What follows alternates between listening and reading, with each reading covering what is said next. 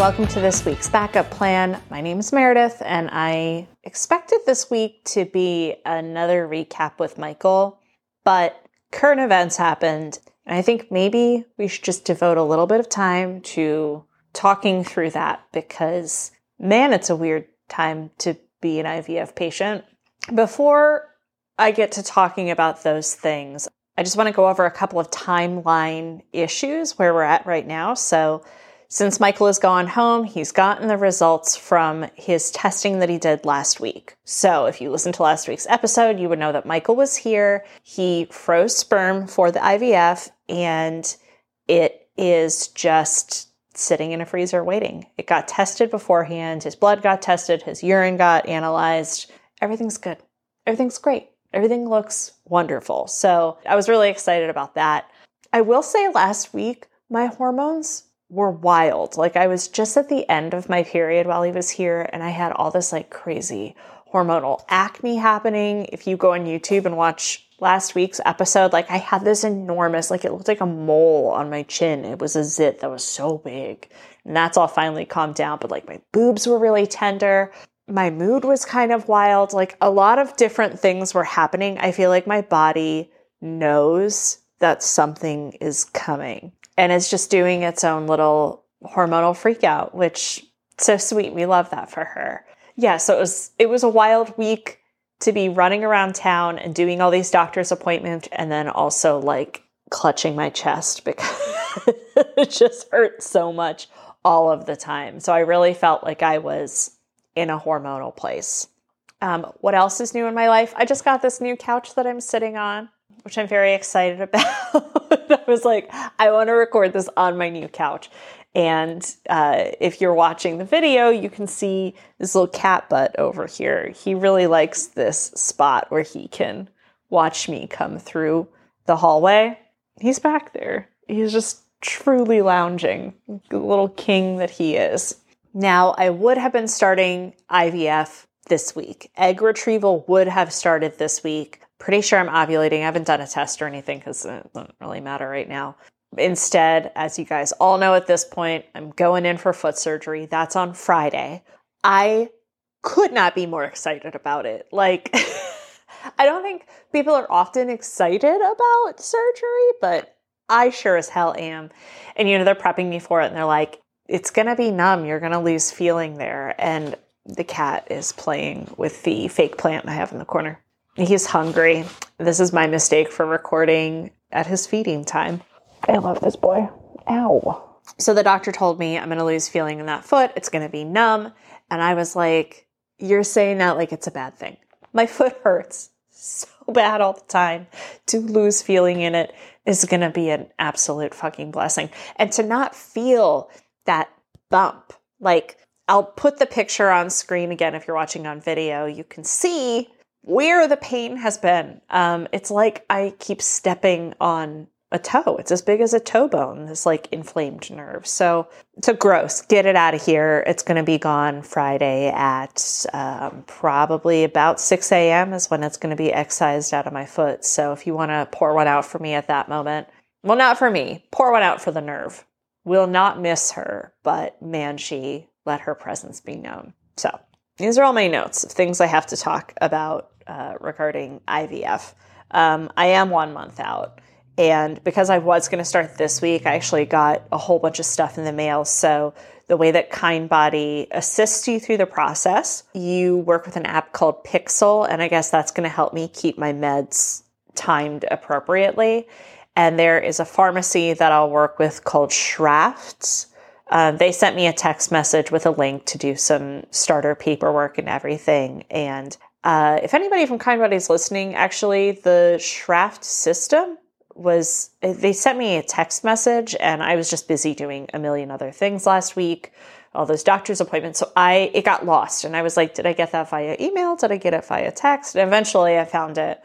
Um, but I was searching like Shifts Pharmacy, Shafts Pharmacy. Like I couldn't remember exactly what it was and, and I got a little lost on that. But, you know, thank God for search functions. I ended up finding it all by myself.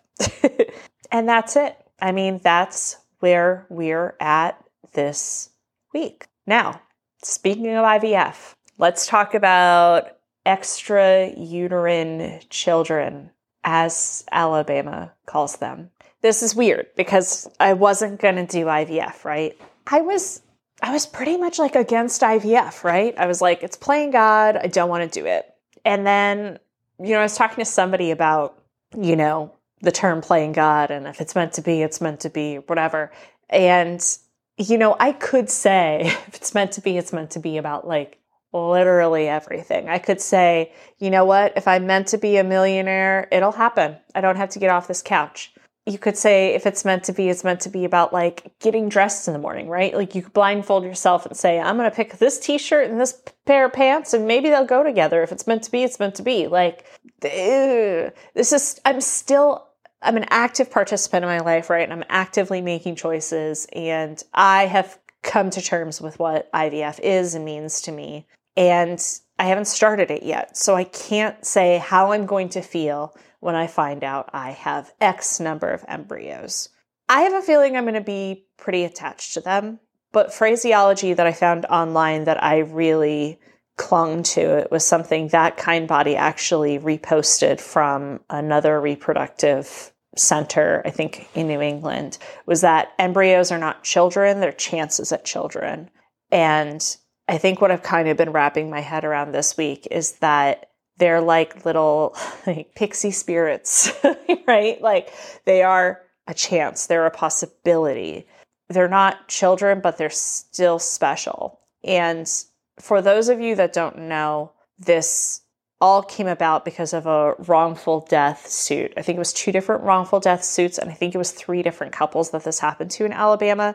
I had a hard time finding like the beginning of the case because when you look it up now, it's just everybody's reaction to what the Alabama Supreme Court had to say about you know what their their edict was coming down on this. So, from what I understand, uh, there was a, a kerfuffle in the lab, and that is that's not the right word, it's rather diminutive, but somebody dropped a tray and it had embryos on it, uh, I guess, for these three couples. And they filed a wrongful death suit. And it's difficult because the what I have gone through up until this point has been a lot. What I'm about to go through in a month is a lot. Even the extra curricular things around everything that I'm doing in preparation of like, let me go get this thing excised out of my foot. Let me start watching what I'm eating. Let me stop drinking. Let me start taking these supplements. Let me order a new couch because the couch I had before, trust me, is like, that's a college couch and I'm almost 40. Like, I needed like a grown up couch. Just different ways that as I'm planning my life, I'm, I'm planning it around this thing that's going to happen. And I cannot imagine how I would feel if I got to a point where I had embryos created and ready to go and a stupid mistake threw it all down the toilet. I would be really mad. And I think that those couples, people, I don't even know if it's couples, maybe it's somebody like me, you know, um, who's doing it on their own, I would be horrified if I lost that because you don't know what the chance was going to be that that was going to be your baby. And I mean, you could say what's meant to be is meant to be, and that wasn't meant to be. But the way that I've had to prep, hey, new sofa, and the cats are scratching it. It's only been here a couple hours. I th- I think that the people who lost those embryos are due some sort of compensation. Like, I think they're due something. I don't begrudge them for having taken that road to seek some kind of compensation. And that's me not knowing the basis of the whole thing, right? Like, I don't know if the, perhaps the reproductive center did offer them that. I don't know. Maybe some right wing nut job was like, this is the way to really get into the reproductive rights bullshit that they're like looking to topple. I don't I don't know, but what I can say as somebody who's in the middle of this thing, like if you lost embryos due to a mistake that was not yours that you entrusted this clinic to handle, you're due something. But not this. this is a fucking mess. I've read a lot of different articles about it. And, you know, I, I posted on my Instagram channel. I said, like, if you have any thoughts or feelings, like, just let me know. And I got a couple responses, and it was all pretty much the same that, like, utterly disgusting and so, so sad. I've got a lot of feelings about it, a lot of anger. The right wants more babies by restricting who has babies. If embryo disposal is killing, then call me a murderer. This was a good one that I would be very interested in hearing his point of view. Mike Pence's three children are apparently via IVF. So, where is he at? What's he thinking? I'm to have to look that up.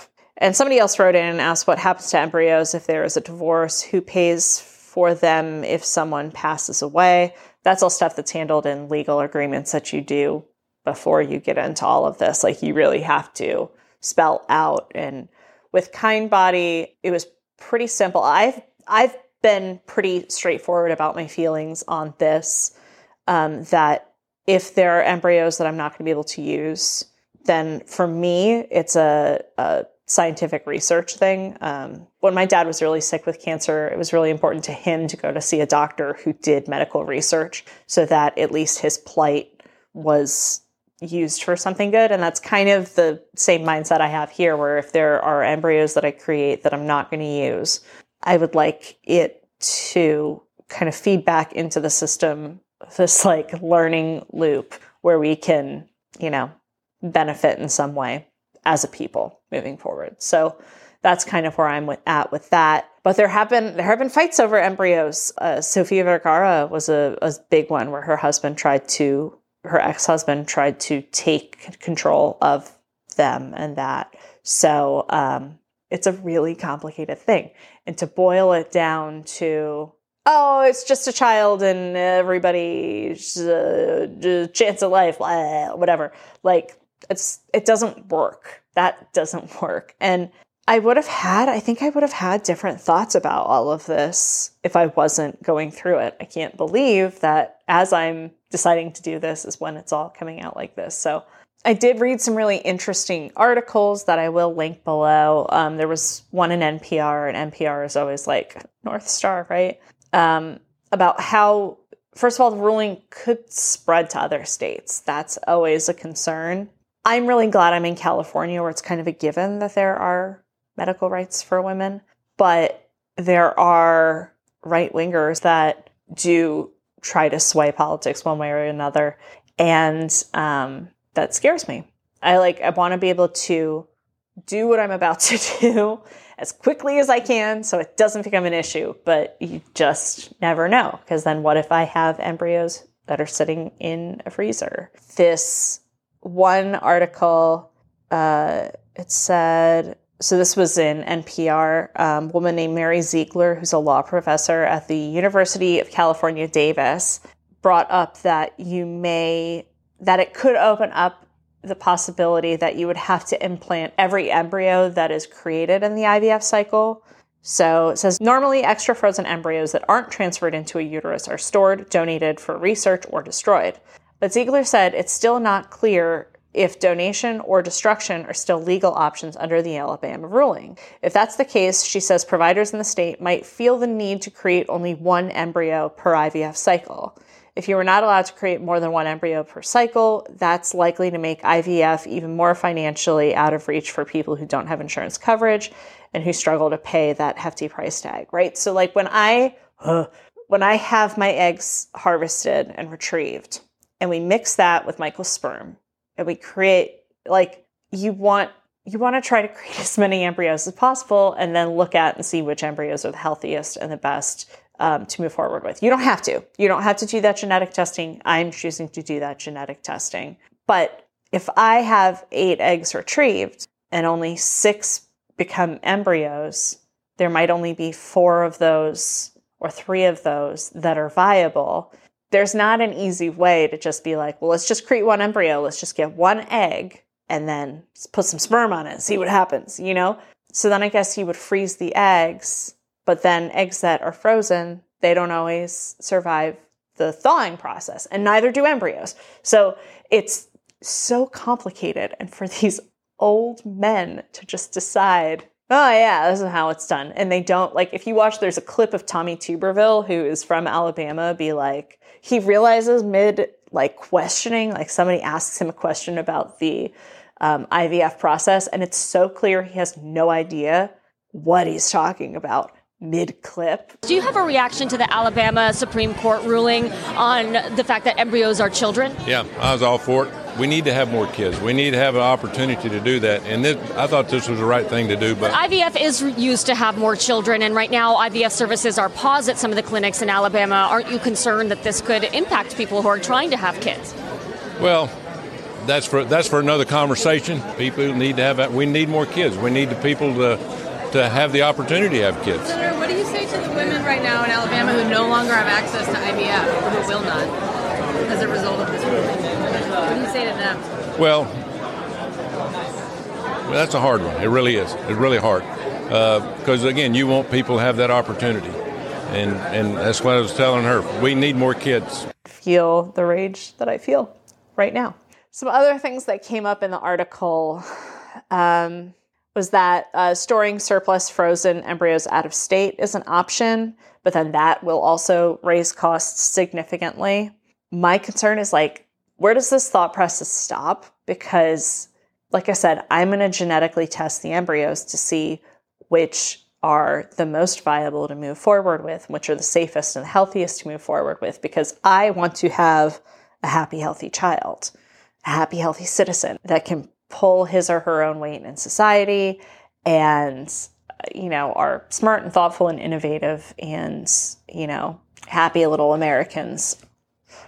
Um, with a ruling like this i worry then it the kind of pressure that it's putting on the process if i genetically test an embryo and it's not the best to move forward with am i going to be forced to carry that? Am i going to like probably not in California, but you just never know, right? If something's wrong with it and I do decide to donate it to science, like will I ever face any kind of repercussions because I chose not to have that one? Pro choice. Anyway, there's this other article in NBC News that uh, they talked to two different couple. They talked to a couple and they talked to a woman. I don't know if the woman was having a child on her own uh, but the couple, like, they categorize themselves as traditional. And they, it, from my reading of it, it was like, uh, they're like conservative too, right? So they mentioned that they were worried about whether or not a woman would be forced to canary, hmm, forced to canary. They brought up that they were concerned that a woman may be forced to carry a genetically abnormal embryo. And then the woman that they talked to, uh, she's an attorney um, and she's using a surrogate, and she has chosen to have a boy because that's another thing. You can choose sex when you do this genetic testing. And she said, We're picking a boy to transfer because these rules and laws that are coming out that are affecting women's health kind of scare me for a daughter. Yeah, me too, attorney from Birmingham. It's a lot. It's just a lot of pressure. Even as somebody who, like, I'm not really affected by this, but as somebody who's like in the process of doing all of this at this time by myself, it's really, it's just really, really hard because it's extra undue stress. It's extra, that's the one thing that you're supposed to be like chill right now. You're supposed to be as zen as possible and like listening to your you know, manifestation uh, affirmations and whatnot. And it just puts extra stress. And like I said, I'm not as affected by this as somebody who lives in Birmingham or lives in Mobile or Biloxi. Wait, Biloxi, Miss Mobile, Alabama. Whatever city in Alabama, you know? I think those are all Alabama. Biloxi, no, Biloxi, Mississippi. Mobile, Alabama. Okay. I feel so deeply for women who are in Alabama or are in other states where this could, at the drop of a hat, become a thing. It's scary. And there's no like silver lining to any of this right now. It just blows. And it, you know, it was funny because on last week's episode, I talked to Michael about, you know, the safety of Kindbody, how they have the door locked, and how I said that's really great to keep women safe. And he goes, but why it's women trying to have babies. It's not women having abortions there. And I was like, right, but it's like women's reproductive health, which is apparently a powder keg. You know, women's reproductive rights are difficult to deal with. If you can take away a woman's right to have children, you can take away to not have children. Like it's just an infringement of medical rights. That was what my mom always told me, like growing up, being indoctrinated into the uh, liberal agenda. my mom was like, the problem with an abortion politically is if they tell you you have to have this baby, then they can just as easily tell you that you can't have a baby. As I said about the, um, you know, different countries where single women can't get sperm from uh, Mhm. sperm donors because that's Or even against the rule. married Couples in some countries can't. Yeah, so it's uh, it's it can be a tricky subject. even if they don't mean to say it like in this case like they clearly didn't fully understand the ramifications that all of this causes oh and you know what pisses me off too er, is that when i listen now you know they said that a lot of journalists and stuff have come out and said that this was the concern with the overturning of roe v wade and um Donald Trump was like, oh, oh, I didn't mean for this to happen, blah, blah, blah. Everybody should have joy of life, babies, baby. And I'm like, fuck you, man. I don't want to go out there and have these procedures and go through this stuff. And like, I don't, I don't need Republican politicians like beating a drum for me about this. Um, it's my own body and I don't want to hear, I don't want it to be politicized. I just want to live my life and I want to have the right to live my life and I guess I'm politicizing it just as much when I'm, you know, when I've got my pussy hat on and I'm walking down the streets of downtown LA fighting for women's rights. It's a politicizing of it too, but can't we all just live our fucking lives?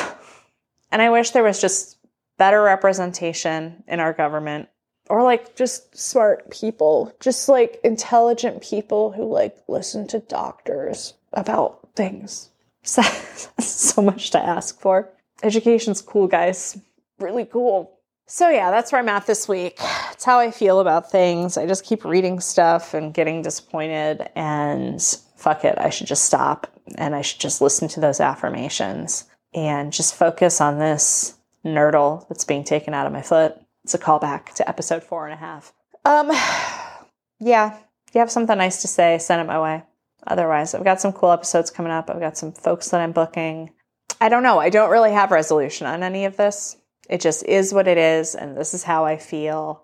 And I just pray to my pagan gods that um, everybody who is seeking these procedures in states that are shaky get what they want and that it goes okay and that money and time and emotions aren't wasted. So, this is me signing off. Hopefully, I'll be in better spirits next week, or maybe I'll just record on painkillers, and that could be fun for everybody, right? Right? Uh, be sure to follow on social media. Send me your thoughts if you have any. And if you want to come on and talk about what you're going through uh, in the process, if you are in one of those shaky states, or if you're not, if you've been through it and just have thoughts, um, this is an open community for the most part. If you're going to come on and argue for this, I don't have time for that.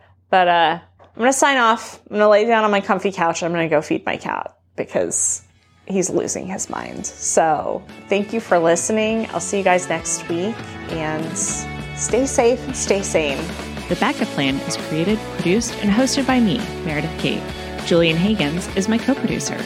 You can find us on social media at Backup Plan Pod. The best place to get updates is to sign up for our newsletter at backupplanpod.com, where we also post all episodes, show notes, and transcripts. Thank you for listening.